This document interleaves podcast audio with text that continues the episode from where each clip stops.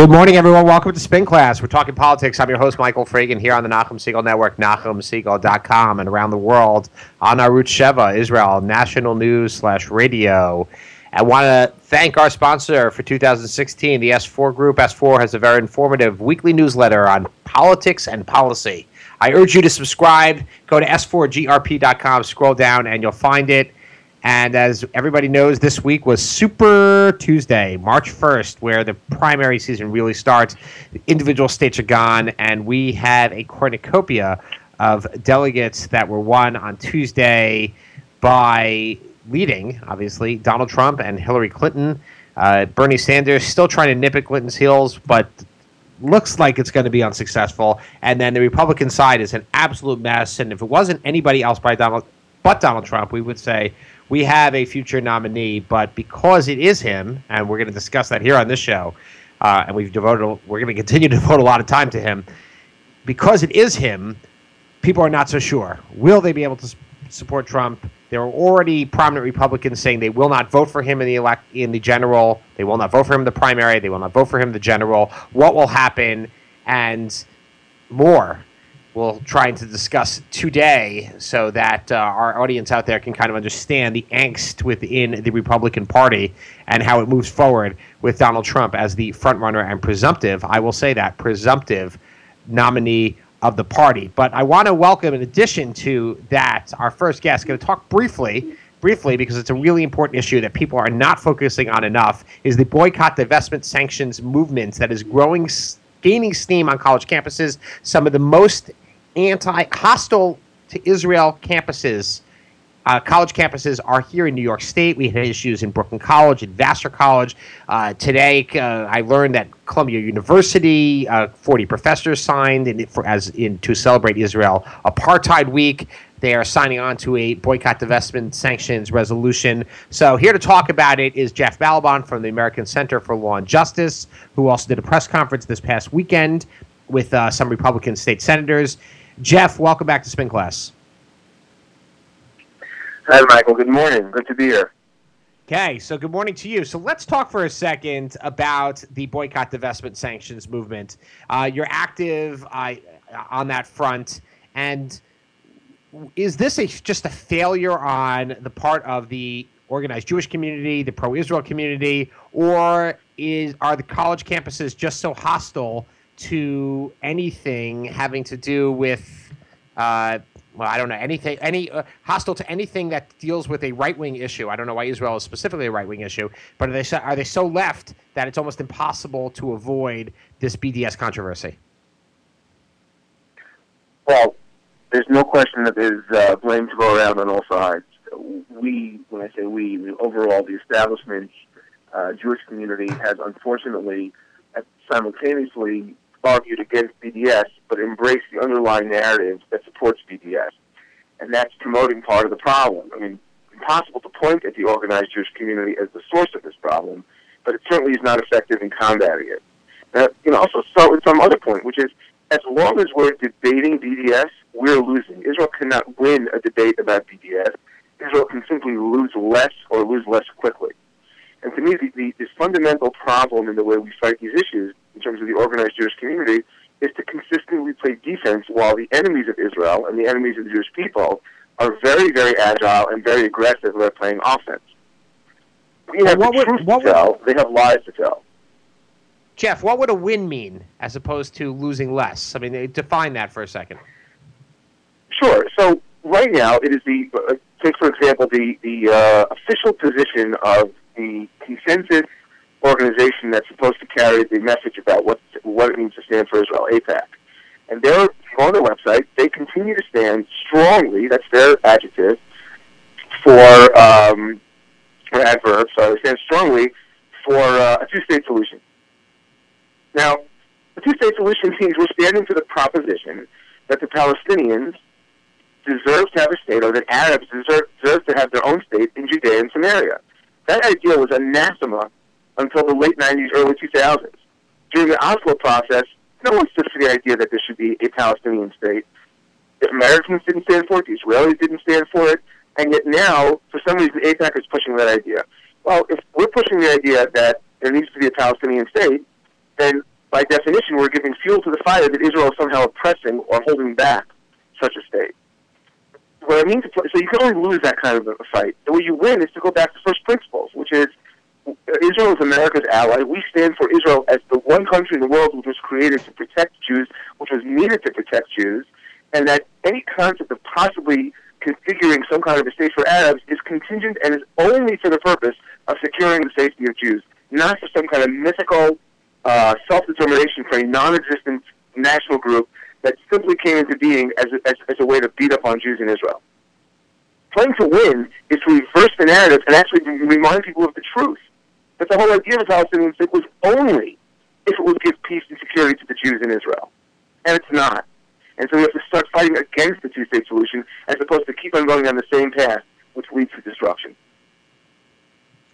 So this past uh, week, and I watched the video. Was actually uh, I was there in person. I gave a, some very good remarks about legislation now pending in the New York State Legislature on BDS, and I was shocked when the next day, in response to that, I saw a Long Island Assemblyman by the name of Chuck Lavine talk about BDS legislation as being un-American or fighting BDS as being un-American because you're stifling free speech. Uh, can you address that for a second? Because I mean, that's just un-American. Sure. Again, it's quite the opposite. The argument against uh, the argument in, in, in favor of protecting BDS is it's free speech, and the truth is we do have a long tradition of protecting free speech. But in reality, as opposed to theoretically, the way BDS operates is to squelch the free speech of pro-Israel students. It's to squelch, uh, it's not just that, but to actually attack students. And, and you mentioned this before, Michael, in your intro, so let's address that. BDS is not simply an international movement to affect Israel financially.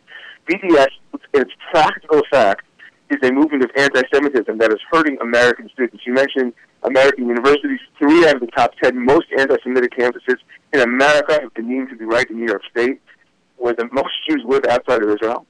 And the fact is that, that, that these issues, the, the treatment of Jews, Jews are being barred from uh, holding positions on student councils. Jews are being told they can't ask questions in class. Jews are being told they can't attend certain classes. That's what BDS. That's not free speech. That's excluding Jews from the marketplace of ideas.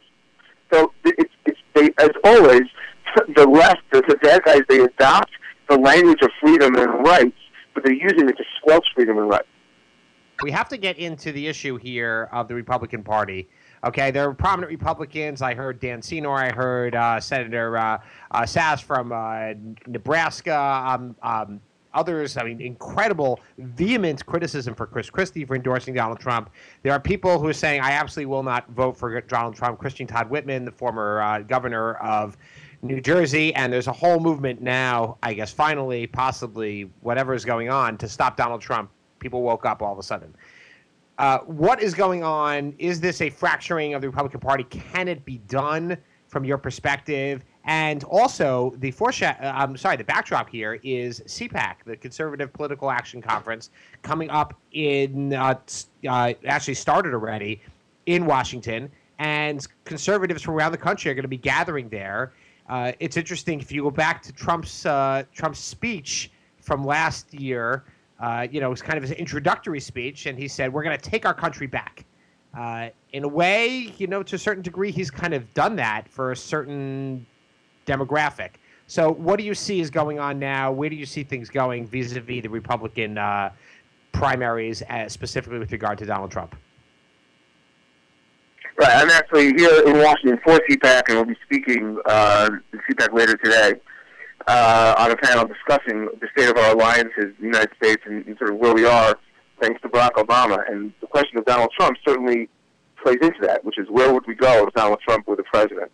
So the first thing to, to really acknowledge is that what Donald Trump has done brilliantly is he's turned a, a significant chunk of the Republican Party into liberals. Every, everything he stands for, there's nothing conservative that he stands for. Everything he stands for is liberal. And what's interesting is that the, the you know the, the left loves identity politics. That's what Democrats excel at. It's dividing people by race and gender and ethnicity, and it's divide and conquer by, by just lining up those groups. What Donald Trump has done, it seems to be, is appeal to white supremacists. So Republicans don't because they're supremacists, and Democrats don't like them because they're white. Democrats prefer other uh, minority groups or other groups to uh, to focus on. But but the idea of, of separating into identity politics is a purely leftist idea, and he's brought it over into at least some segments of the Republican Party. Uh, does, does he break republicanism? You know, it's very hard to call where this is going to go going forward. It is it is devastating that so many evangelicals have been supporting Trump. Uh, if, if Trump could, and, and, and to me, the biggest indicator of Trump knowing that that's part of his base, his white supremacists, is that he refuses the, the softest of softballs. You noticed in the debates how all the other Republicans tried to drop Israel as often as they could, on, it, it, bring it up in the debate, drop the name Israel, show their bona fides, show how much they love Israel. That has nothing to do with the Jews in America. That has everything to do with where the evangelical base or the base of the Republican Party is, which is to say, is the single most powerful force for pro-Israel activism in the world. And so they're, they're, they're trying to get the Republican Party base based on Israel. Trump has avoided it studiously. When asked about it, he avoids it. I mean, there's so many ways he can embrace it, and yet he won't do it similarly, you know, the, the whole drama that played out when he was asked about the KKK and David Duke, and it took took a day and a half or two days before he finally got around to disavowing it because he was getting too much heat. But all of a sudden, he didn't know what the KKK was. So Trump is playing very much to that to that that core of his base because it's a subset of a subset. The question is, is it really where he stands, or is he you know, the consummate uh, tactician? And that's what he needs to become the, uh, the the party's candidate and then hopefully he's not quite as bad as that. And that's the hope we have to hold on to. Um, it, there's no way to know what's going on inside that man's head. He's not uh, a typical politician. And so uh, what I find interesting is there are large segments of the Jewish population, the Orthodox population, who seem to love Trump. I'm not sure on what that's based. It's he incredible. hasn't said anything publicly, that's for sure. All right? It is incredible. He hasn't done anything publicly to give anybody hope. And it's fearful. That said, it's hard to imagine he'd be worse than Hillary Clinton It'd be hard to imagine worse than Hillary on domestic or foreign issues. The problem is he didn't give us much of a choice on those issues in the coming election. Yeah, it's just it's truly it's truly astounding when I encounter people who tell me that they're pro-Trump, and I ask them because I'm curious, not because I want to debate them, but I'm curious as to what the thinking is of somebody who says either you don't believe when he you don't believe any word he comes out of his mouth on foreign policy because it's totally incoherent, or you do believe him and you just don't care that much because you're just attracted to the I don't know the the the persona. Uh, because, but uh, whatever it is, I can't understand how people in the pro-Israel community can be attracted to it. And I'm wondering, actually, you anticipated my question, but is this a potential rupture amongst core conservatives or amongst Christian conservatives uh, as far as their affinity for uh, the state of Israel and for their pro-Israel uh, affinity. Is does Trump present that problem? I don't think so. I think that he has a substantial. Uh, I, I, think that all the, the, you know sort of the, the caricature that, that people like to play, the identity politicians like to play on the left, which is that you know we're all about uh, our minority identities who are protecting from the big bad white guys who who want to rule, rule the world in the Republican Party you know, he has that tiny segment that, that represents that on the right. It's a very small segment.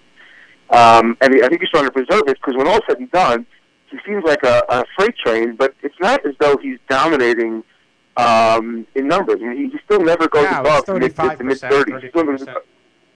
So fine, so fine, that's a third. That means that 65% isn't there. So even if you split his number in two, and so half of him is, you know, half of them are, are, are white supremacists. So you'd have uh, who, are not friendly to Israel or to Jews. So you'd have, uh, you know, 15, 20 percent, let's say. So he needs them. He needs them. But the party doesn't really need them to be successful. And in fact, it could be counterproductive in the general election, and that's part of the fear. And at the same time, the RNC is thrilled that uh, that more and more voters are coming out for uh, primaries than, than normal, and they feel that, that that's a good sign for election day. That's unclear that that will translate when it's about Trump outside of that 35 percent. I totally understand where you're going. We're out of time for this segment. Jeff Ballabon for the American yeah. Center for Law and Justice. I appreciate you coming on. And uh, clearly, there's there's a problem, but let, you'll let us know how CPAC goes. Uh, absolutely. Good talking to you. Likewise. And this is Spin Class, and I want to welcome back to the show. Actually, last week I said we're going to have Noam Neusner on again to continue our conversation because I thought his analysis of the current state of the Republican Party was so spot on that we decided we're going to have him on again that this week. And specifically, I want to point to an article on the forward from Tuesday, March 1st. That was Super Tuesday, as, as we know. How Republican Jews utterly failed to prevent rise of toxic Donald Trump. And I'm not sure. We'll have to find out from Noam exactly if he's pointing a finger, he's not pointing a finger, or not. But the title itself mm. and the article is so intriguing that we had to talk about it this week. Noam, welcome back to Spin Class. Great to be here, Michael. Thank you for having me. Okay, so as you know, we've discussed, it's obvious there's turmoil going on.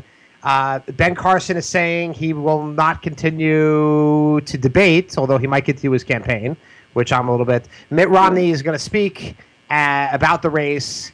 CPAC is going on. Donald Trump is all over the place, and you're pointing the finger at Republican Jews as uh, something. Is there some fault on the part of Republican Jews with regard to the camp, the campaign, and the rise of Donald Trump? Well, I don't. I, you know, it's interesting. The headline is, as they, as you know, is always chosen by the editors, and I'm just going to let them uh, exercise editorial judgment on those kinds of things. I think I think Republican Jews are like Republican leaders um, as a whole. We have to take stock of what it is that we did or didn't do that led to um, such a huge number of our voters welcoming uh, Donald Trump as their as the, the you know the new potentially the, the presidential candidate of the party. Uh, I think it's safe to say that a lot of us are unhappy about that, but, do we express our unhappiness and, and just go away, or do we look at what it, what it was that led to the situation? Interesting. So I I think you have a great paragraph in there. If I could just read it out loud, if you don't mind. I'm not going to read the whole thing. Sure. But you just talked about the America that we have long admired and championed of open opportunity, where a person could rise to the level of energy, effort, and moxie. That's a uh, that's an America that a lot of people don't recognize, and they believe Republicans have stopped fighting for it, which is interesting because we, you know, we mm-hmm. talk about the deck being stacked, the crony capitalism, the angst of so many voters in the middle class. And if you believe that the Republican Party is just filled with fat cats who get rich on your dime, then you're going to be very anti-establishment, I would imagine. Exactly. Yeah. I mean, there's a sense that that we're impotent. The Republican leadership in Washington is impotent uh, to get done some of the things that should have gotten done. Uh, and you know, needless to say, it, it doesn't take much to you know, scan across the, the, you know, the state of America, the state of the American economy, particularly when you get off the coast, when you get away from the big cities, when you get away from those big pockets of wealth and, and, and investment, and you look at where Americans really live, and things are very tough. Um, there's, there's a good sense that much of the country is in some state of economic recession and certainly macro decline. You know, there's this massive problem with heroin and opioid addiction is a significant issue with regard to fatherlessness and uh, and marriage, you know, and, and child, you know, having child children out of marriage. Um, that that the the social indicators of this country are really poor, um, and you know, the, there there are many many reasons that that is the case, and doesn't always spring from Washington. But the fact of the matter is, people are looking for for leadership, and they're looking for ideas, and they're looking for fresh approaches. And while we may have offered some of those things, they don't feel that we're actually fighting for it, that we're actually doing it, that we're willing to actually sacrifice meaningfully. And, and when you get right down to it, there's a lack of energy uh, that, that people perceive in the Republican leadership in Washington, um, which is uh, extremely unfortunate because I happen to know there's a lot of anger and a lot of energy inside Republican uh, elected leaders in Washington. But they just they just aren't connecting with their base of voters, and Trump is. And I think we have to acknowledge at the core that if we're not succeeding with people who should be voting for for standard bearers of the Republican Party, the voters are not wrong. It's it's we are doing something wrong. We all we're not doing something right. But you know, as they say in business, the customer is always right, and you have to listen to your customers. And our customers right now are saying, "I'm not buying what you're selling."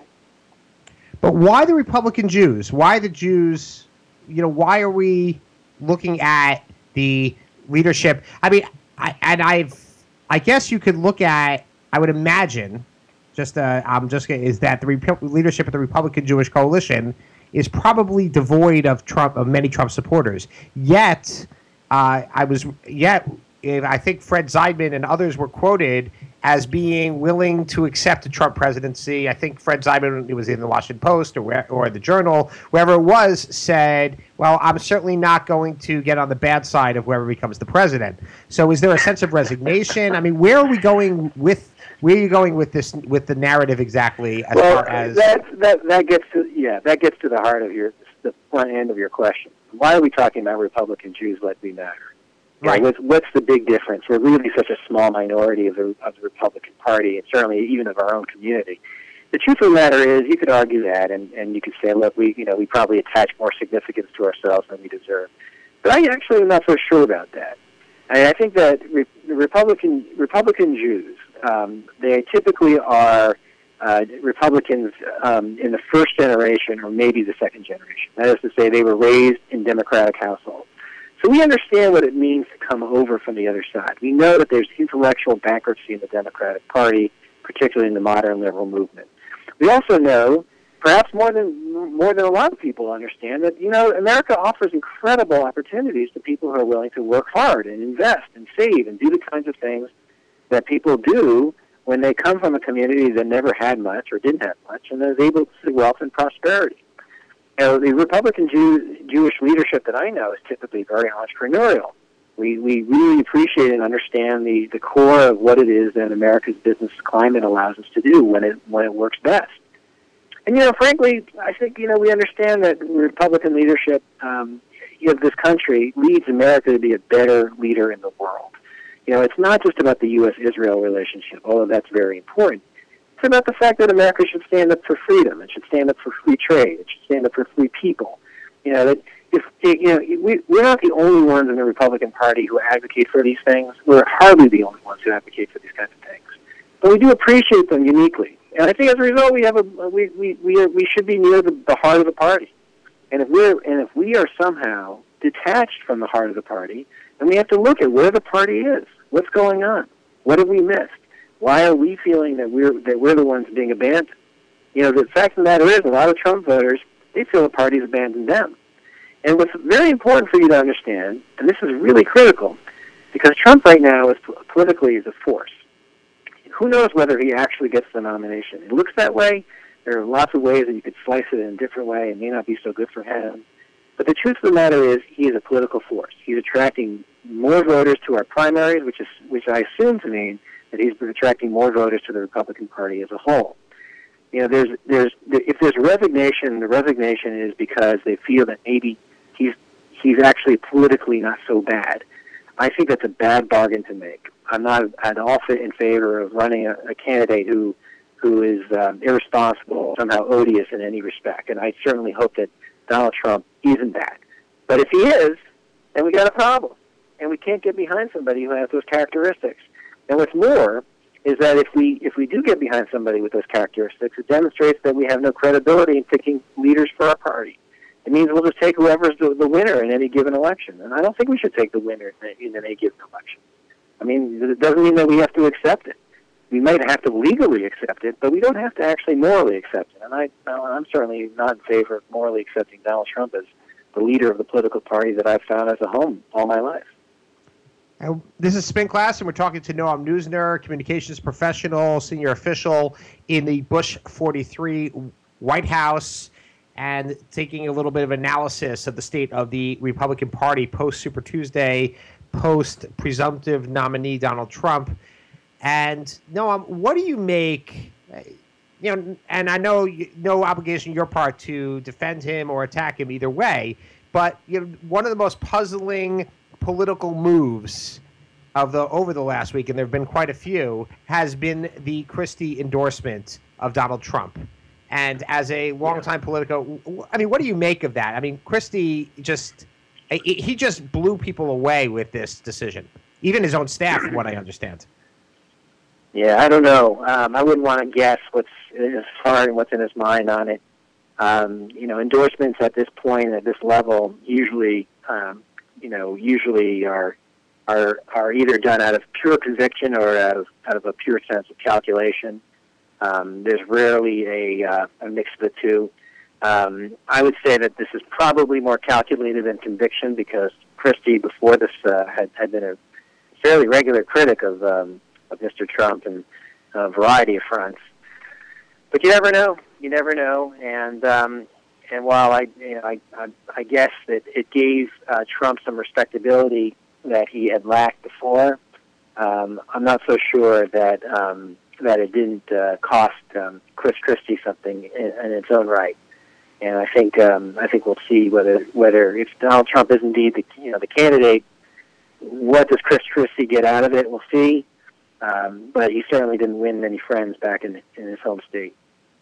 Yeah, I got to imagine that there's got to be something waiting for him at the end of this rainbow. He better hope that Trump is actually the winner because otherwise it's you know, there's not going to be a lot of people. I mean, his own, you know, Meg Whitman denounced him. Uh, I was watching his, uh, you know, senior strategist Mike DuHaime refused to kind of go along with him, although obviously didn't condemn him. Um, no, um, let's just take for a second the uh, something you said, which I was kind of getting to with the Christie because a similar type of personality. The danger that you uh, described of the dictator type leanings of Trump, and Christie has a little bit of that as well.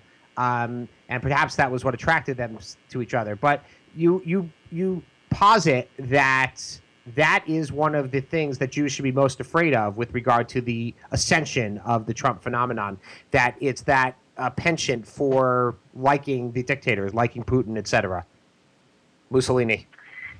Yeah, look, I mean, you know, Trump does admire people with a lot of power and and who use it ruthlessly. Uh, that's been that's been abundantly clear.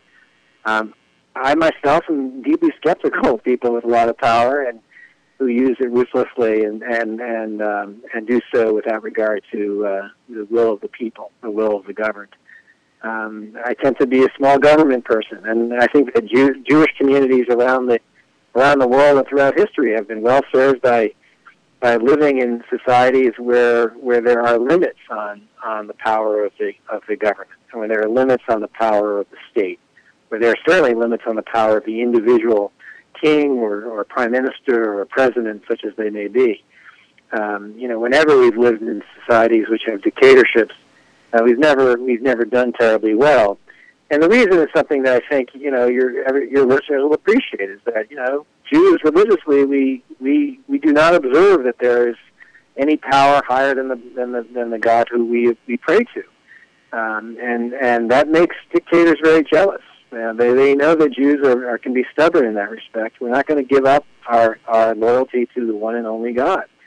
Um, I know that you know in today's highly secularized society, um, we we may not be counted upon to be so uh, loyal to. Uh, to uh, our, you know, to to our God, but I think the truth of the matter is that they, the dictators sense that, they sense that we have a higher moral calling, um, I don't know whether I can I can say for sure that I did, I do or you do or anyone else right. do, but but historically that's been the case, and I think that's um, you know what troubles me about Trump is that he's extremely fond of people who who wield power ruthlessly and without any care for the uh, the will of the governed. He used the you know he used the uh, eminent domain to to uh, the powers of eminent domain to have uh, property seized for him for his personal private development he's used the bankruptcy courts to uh, rid himself of uh, owner's debt, uh, which is legal. But again, it's it's a, it's a it's a use of government to um, to absolve oneself of personal responsibilities for things that, that one one should be doing.